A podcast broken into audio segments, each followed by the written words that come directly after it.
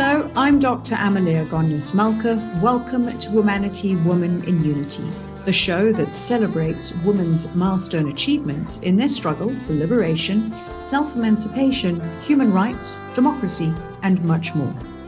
Joining us today from uh, Port Elizabeth in South Africa is Dr. Francesca Conradie, who works with the WITS Health Consortium, which is part of the Witwatersrand University.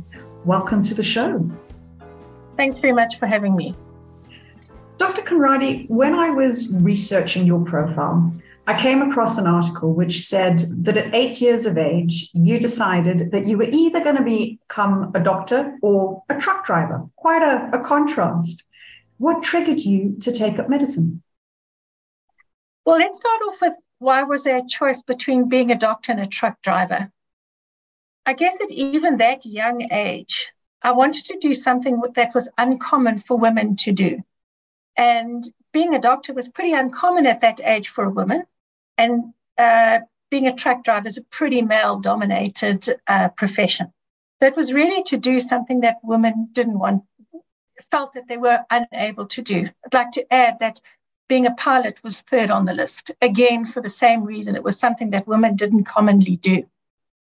So why did I want to do, to do medicine? Um, it's going to sound a little bit trite, but I read a book by Christiaan Barnard.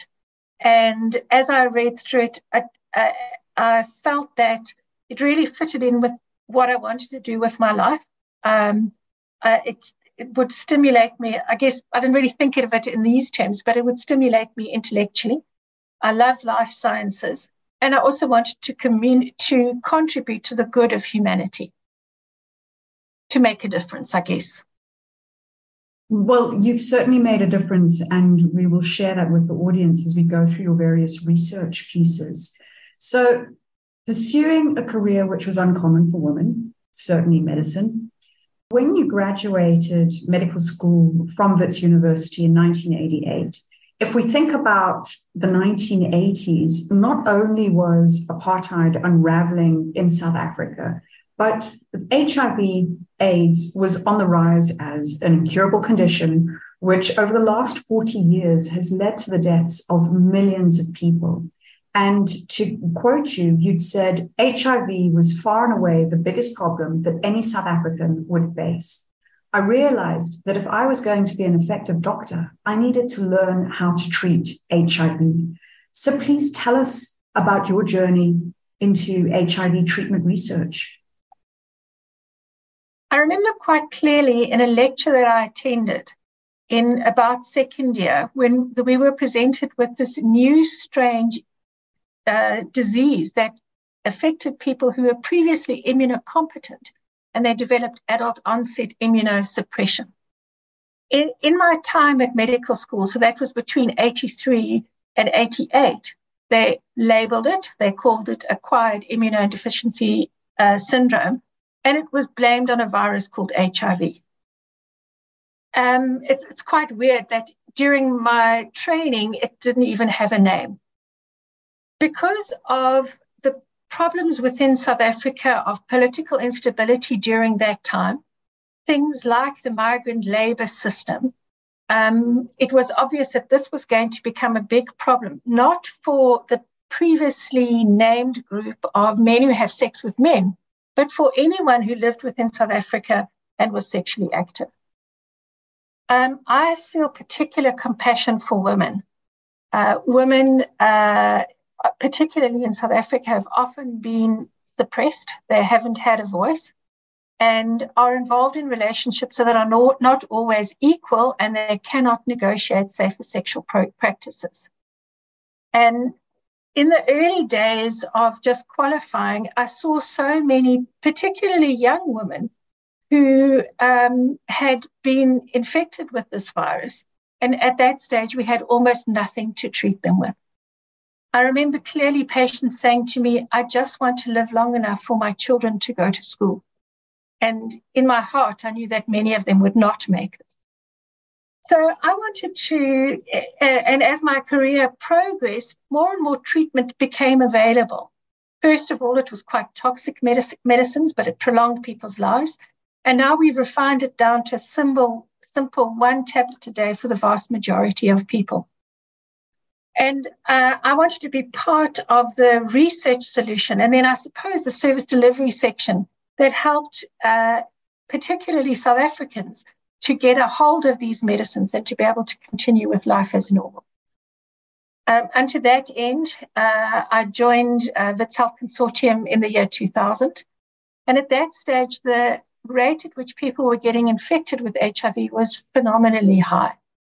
Um, and our government had not yet at that, at that stage decided that antiretrovirals were in fact the treatment of HIV. Um, in fact, they weren't even convinced that HIV caused AIDS. So into this milieu, I jumped. We started doing registrational trials for many of the drugs that are now within our program. Um, and uh, focusing on uh, people who had acquired HIV many of them, and in South Africa, more women get HIV than men. And particularly, I'd like to add that more younger women get HIV. So, women between the ages of 17 and 24 are one of the highest rates of HIV acquisition in, in the world. And in particularly in certain uh, provinces in South Africa, uh, in namely KwaZulu Natal. And um, what I wanted to do was I wanted the women to be able to have a normal life, to do the things that people do make love, make babies, and uh, enjoy life. And I saw that ending for many women. So I started uh, being involved in this career of finding better research, uh, better medicines for people with HIV. I think that in many ways, we've got HIV and I'm saying it cautiously, but we have really effective treatment with low side effect profiles. I don't think that there will be a cure for HIV in my lifetime. I might be wrong, but I don't think there will be. And what we've got is a, a chronic condition for which people have to take medicines every day. What's the difference between this, diabetes, or hypertension? Nothing. You've got a, a sickness, you've got to take your medicines. And um, um, once we established that, then I wanted to move on to a different research field, and I moved onto the uh, field of tuberculosis research um, because many there were many parallels. It must be amazing looking back, thinking to those early days of HIV being this incurable disease that was causing so many deaths and, and so much stigma around it. And today, it may be a life sentence, but it's no longer the death sentence that it used to be, thanks to the treatments that have been developed by researchers like you. You mentioned that you've now moved into the field of, of TB, and I know that you've been involved with the Clinical HIV Research Unit, uh, CHRU, which falls under the umbrella of the Department of Medicine at the University of the Witwatersrand why did you do that shift? What was the, the catalyst? Had you felt that you'd done enough on HIV, or was there a burning issue that called you to address tuberculosis? A bit of both. The first thing is that the thinking in tuberculosis has been quite stultified. The treatment that I prescribed for tuberculosis in my internship in 1989, we're still using today.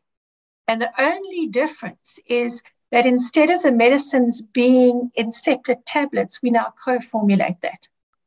So I didn't see the same kind of innovative thinking in the TB field that I had seen and grown up with in the HIV field.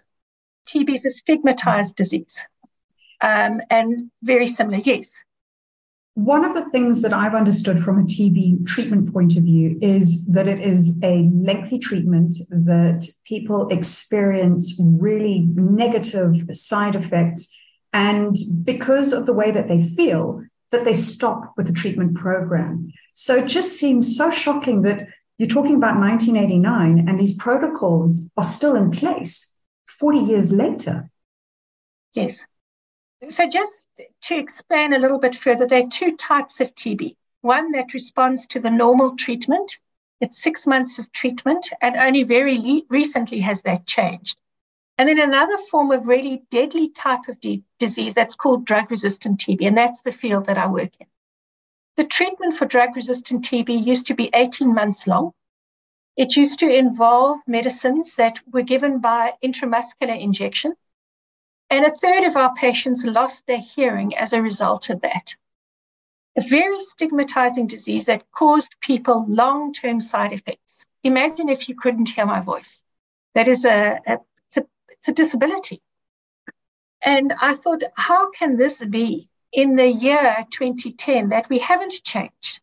and that people think that this treatment is okay. It's not okay. So that's why I moved into the field of drug resistant TB research. Since uh, moving into that, new, new drugs have been registered. We've shortened the treatment from 18 months down to six months. It all oral medicines, so we don't give injectable agents anymore. So we're not seeing that side effect of deafness anymore.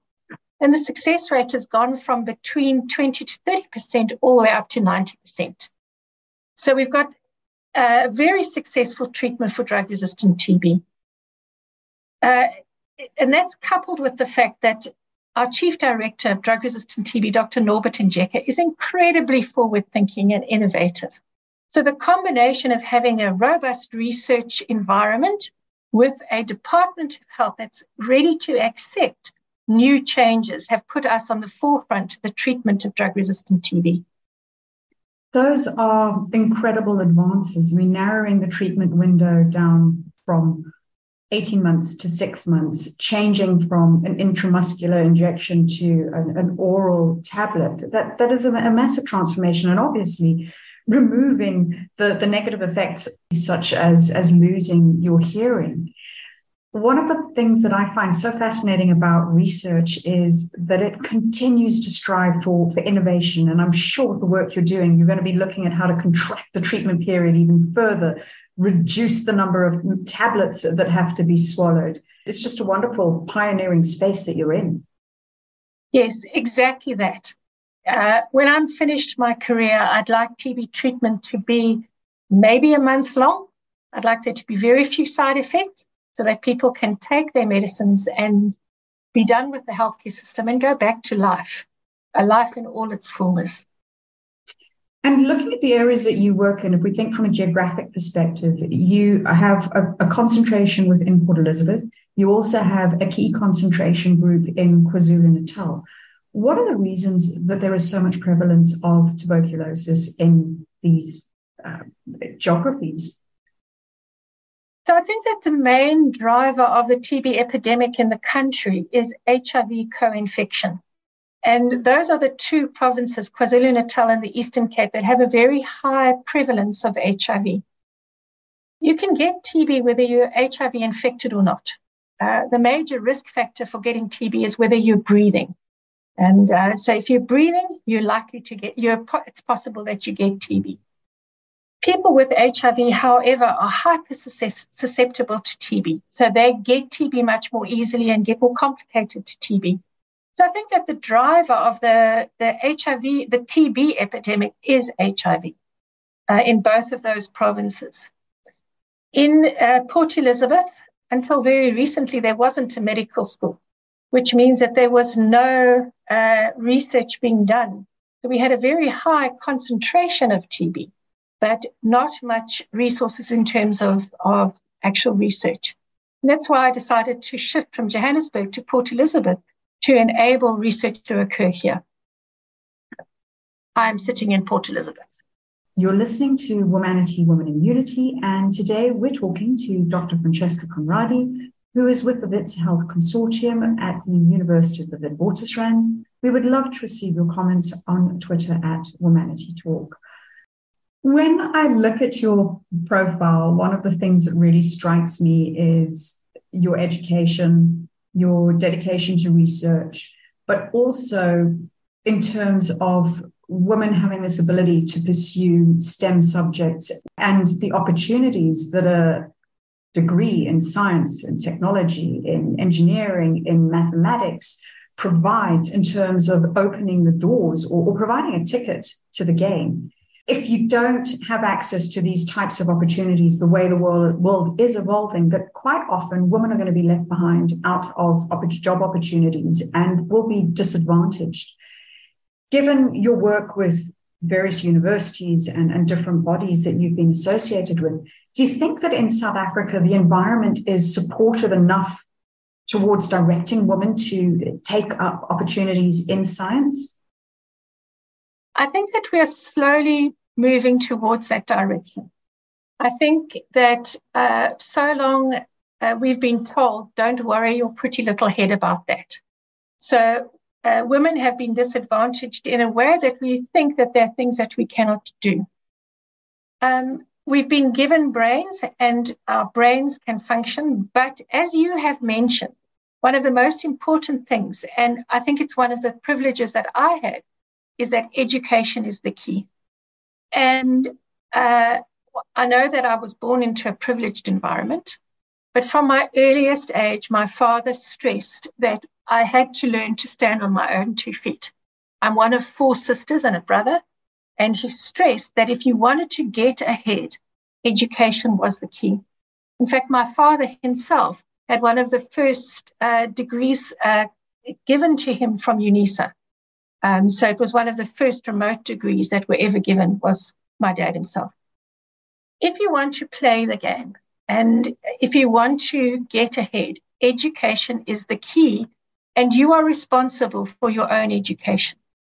It's, I know that life is tough and load shedding making life even tougher, but learning is your responsibility and grab every opportunity that you have.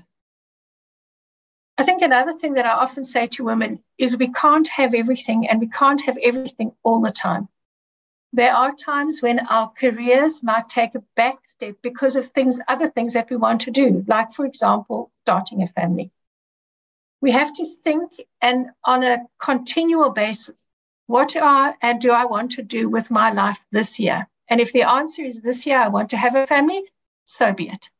You can't be everything to everyone all the time. But, uh, and it's one of the reasons why many universities actually term have the term young investigator and women can be older because many women want to have families. Focus on that at the time and then change if that's what you want to do. Uh, but the key to it all and is that you need to have an inquiring mind and you need to get as best an education as you possibly can. Uh, doesn't matter what other people say, sit with your books and learn. Um, and then if you have opportunities, grab them with both hands. But without the ticket, you know, that bus ride's never going to happen. We, we concur with your sentiment on the show and also in terms of the, the different Uh, methods of, of learning. So there's one thing in terms of going to a, a campus and studying, but when you mentioned UNISA and your dad, you know, UNISA gives so many opportunities to allow people to study on a part-time basis that your degree may take three, five, ten times longer than somebody else. But at the same time, you're still developing yourself. And at the end of the day, you're still going to acquire that qualification. And we're not for one second saying that this is easy.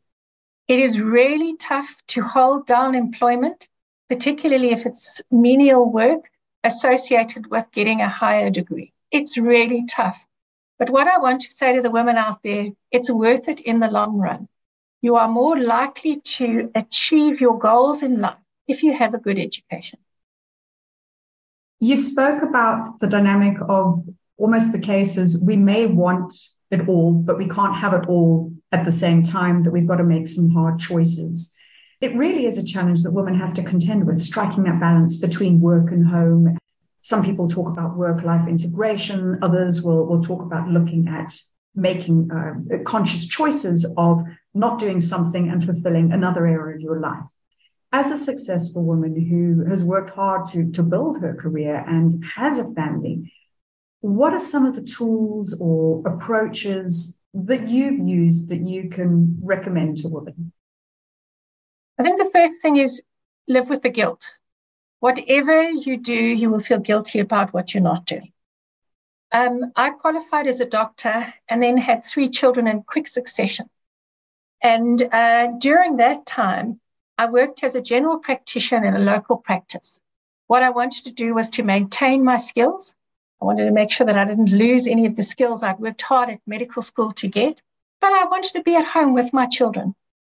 Um, once they were older and they started going to school, I grabbed the opportunity of a research career with uh, with WITS.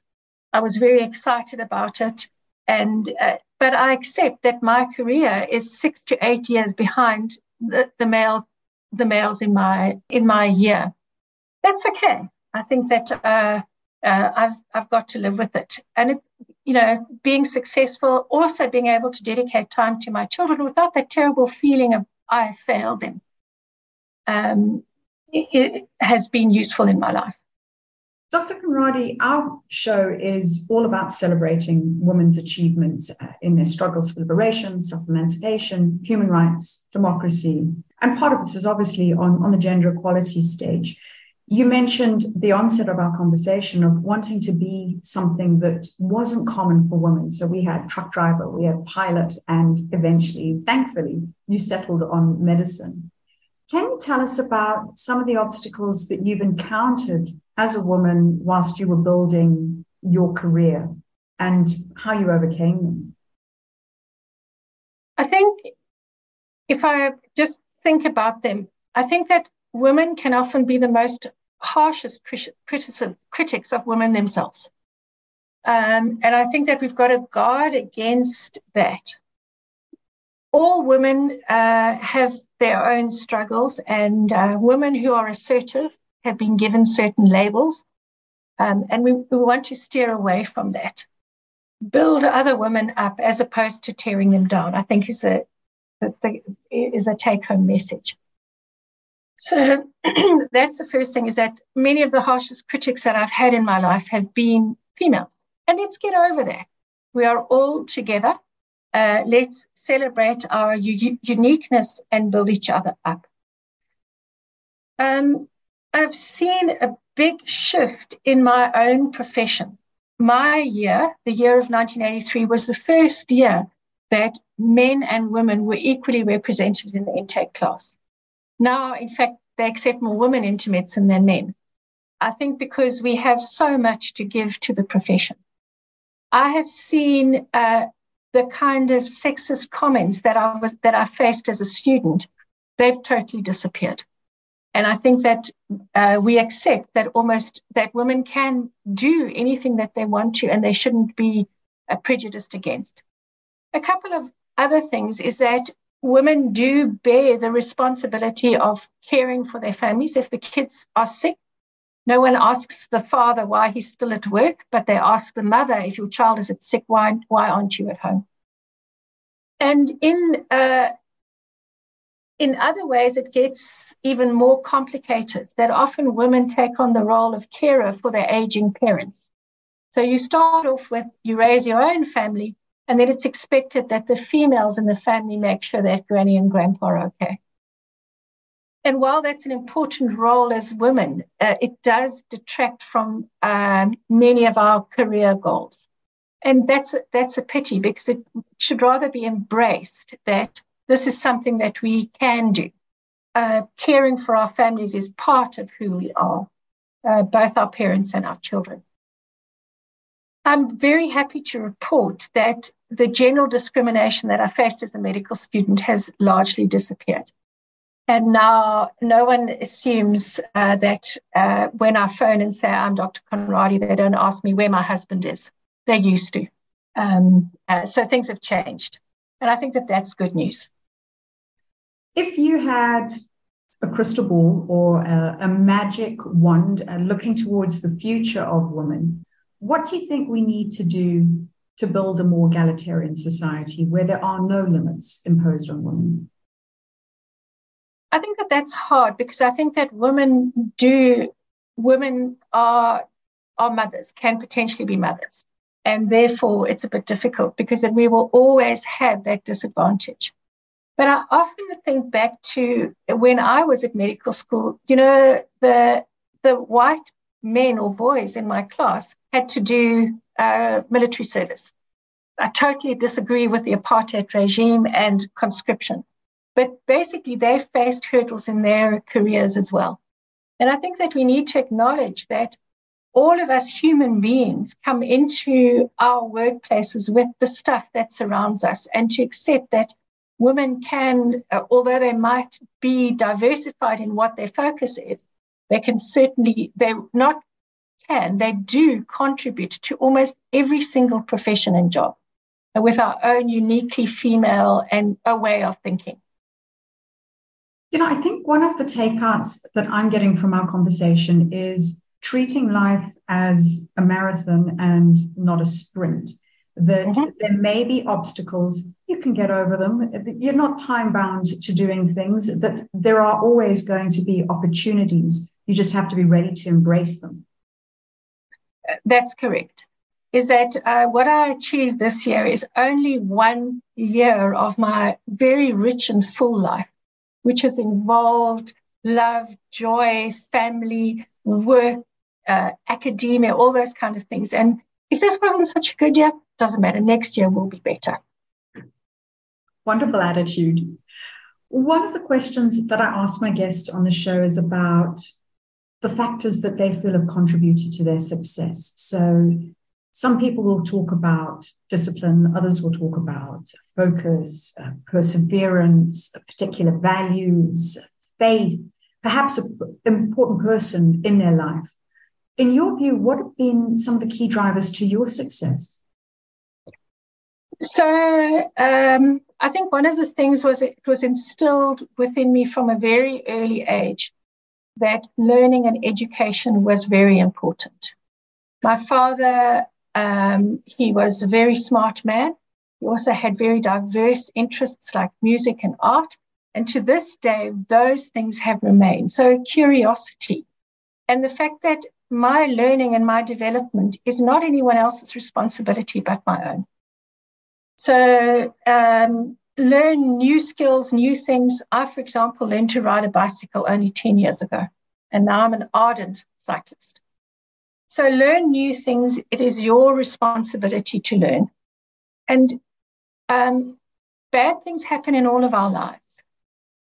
Um, and you can treat the bad things that happen in one of two ways. First of all, it can defeat you, or you can take what you can learn from that experience. For example, COVID was a really tough time, and I lost colleagues and family members due to COVID.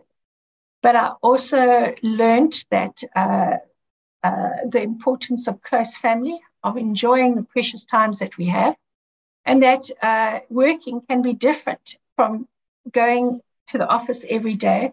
And both myself and my staff members can be as productive at work as in at home. So bad stuff happened, but at the same time, we learned some really powerful lessons. And I think that that's one of the things is that when something difficult happens in your life, look at it afterwards and say, what have I learned? What can I do better so that I cope with these kind of this kind of adversity a little bit more easily next time? Just today, I came across a, a quote from Marcus Aurelius, and it says, The impediment to action advances action. What stands in the way becomes the way. I like it. That's very well put. Thanks, Marcus. Can you tell us about some of the pivotal moments in your life as you were growing up? as I was growing up, I think um, I came from a very sheltered environment. And I was probably only 12 or 13 when I realized the inequality of our system. And it sounds trite again, but I went to see a movie with Ben Kingsley in called Gandhi. And for the first time, I realized how atrocious the system was that I was growing up in. Um, I did benefit a lot from it. I have a world class education, but for the first time, I realized how unequal the world was. And I think that that um, has been one of the drivers of my life is to try and repair the injustices of the past. Um, it's not a blame game, but at least I can make a difference in my own life. So look at inequality and see what I can do to try and address that. I've done it in my career as much as I possibly can, uh, you know, to help people who haven't had the same privileges that I've had to develop uh, a, a really substantial career. So I guess that that was a pivotal moment. Um, Other pivotal moments, of course, when my degree was conferred on me and I realized that I could now go forth and be a doctor. That was really exciting. And I think that living and working in South Africa, it's had its challenges. And I mentioned the previous uh, NEHAWU strike and the challenges that it put on our operations. But it also, it's a place, working in South Africa is a place of great opportunities. We were told that we couldn't administer antiretroviral therapy in a South African population. Well, that was wrong because we now have over 5 million South Africans who take antiretrovirals. We were told that we couldn't change the paradigm of the treatment of drug resistant TB. We're wrong again. We've now reduced the treatment down to six months and a very palatable regimen, tolerable regimen. So we can overcome, and working in South Africa, got its challenges. I'm hoping load shed doesn't occur during this talk, but it's also an opportunity of it's never been done before. Let's see if we can manage to get this right. And it's not only in medicine, it's in many fields in South Africa that we've been able to achieve great things um, because of our opportunities. You've got such a, a positive drive about you and solution oriented thinking. You're listening to Womanity, Women in Unity, and today we're talking to Dr. Francesca Conradie, who is with the Wits Health Consortium at the University of the Witwatersrand. We would love to receive your comments on Twitter at Womanity Talk. Given that we are a gender based show, I wanted to ask you who've been some of your biggest female role models? My biggest female role models. Um, I guess in a kind of weird way, my mother was an incredible role model. She um, married my father, obviously, and um, then had a really subservient role to my dad. Uh, my dad was the head of the household. And when I looked at her and how she encouraged me and almost lived her life vicariously through me because I had so many opportunities, um, and I think I look back on those times and think, um, thanks, mom, for really supporting me uh, in doing all the things that I needed to to get a good matric and to be able to go to medical school. Um, so my mom, although she had a really tough life, uh, was a, a really good role model to me. Another one of my role models, and it's going to sound trite, is my daughter. Um, she is uh, now 30 years old. She's a qualified lawyer. And I see this brave young girl going forth and uh, taking on challenges that didn't exist when I was a girl, a girl growing up to be a, a woman, but also how the world has changed and seeing it through fresh eyes. I'm almost uh, at not quite at retirement age. I've got another good 10 years within me to work. But just seeing this new generation of brave women coming forward and saying it's never been done before well, damn it, I'm going to be doing it. It seems to run in the family. Mm-hmm. What would you say has been your biggest lesson to date, if you could share one? My biggest lesson. Um, it's, it's a bit of a personal one.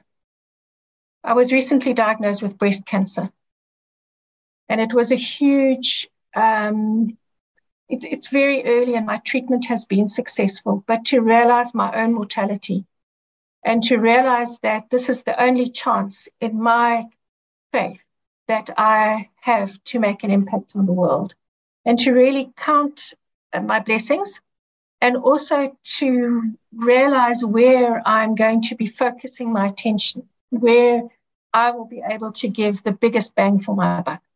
I'm very sorry to hear about your diagnosis, but glad that you're on your treatment programs and that they are working. Work, but I'd like to use this as an opportunity to speak to the women who listen to this show. Please do your regular health checks. We are lucky in many ways that women are much more likely to access healthcare. And we have no uh, shame in going to the doctor for our pap smears, for our mammograms, for contraception, to take our babies for vaccination uh, please take advantage of this and make sure that if you have any conditions that they're adequately treated. Medicine these days is fantastic. So please um, uh, look after yourselves. Our bodies are like car engines. You know, if you don't service your car, your car will break down. and it will cost you a lot of money to repair. Our bodies are like that, only sometimes they can't be repaired. So please take advantage of health checks to make sure that if you have any conditions, let's get it sorted out. Great message on the health side of things.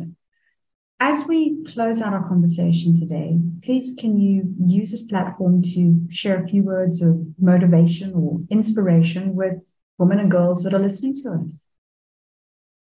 So, dear women, girls, teenagers who are out there and listening to my voice. Uh, we have a special set of qualities and uh, and have been told that these are not always useful. That's wrong. We have something to contribute to almost every endeavor of humankind. There is nothing that women A can't do if they set their minds to it, and B, once they've done it, cannot add to the profession, to the work, to the benefit to the society. So, women, go forth, enjoy being female, enjoy womanness, but also know that this is not a limitation to anything you can or choose to do with your life. What a great message. Thank you so much for joining us. You're welcome. Thanks very much. Dr. Conradie, thank you again for joining us and really would also just like to say this opportunity that we wish you well in your personal health journey as well as your public health journey in the work that you do. Thank you. You have been listening to Womanity, Woman in Unity, and today we've been talking to Dr. Francesca Conradie, who is with the WITS Health Consortium at the University of the Witwatersrand.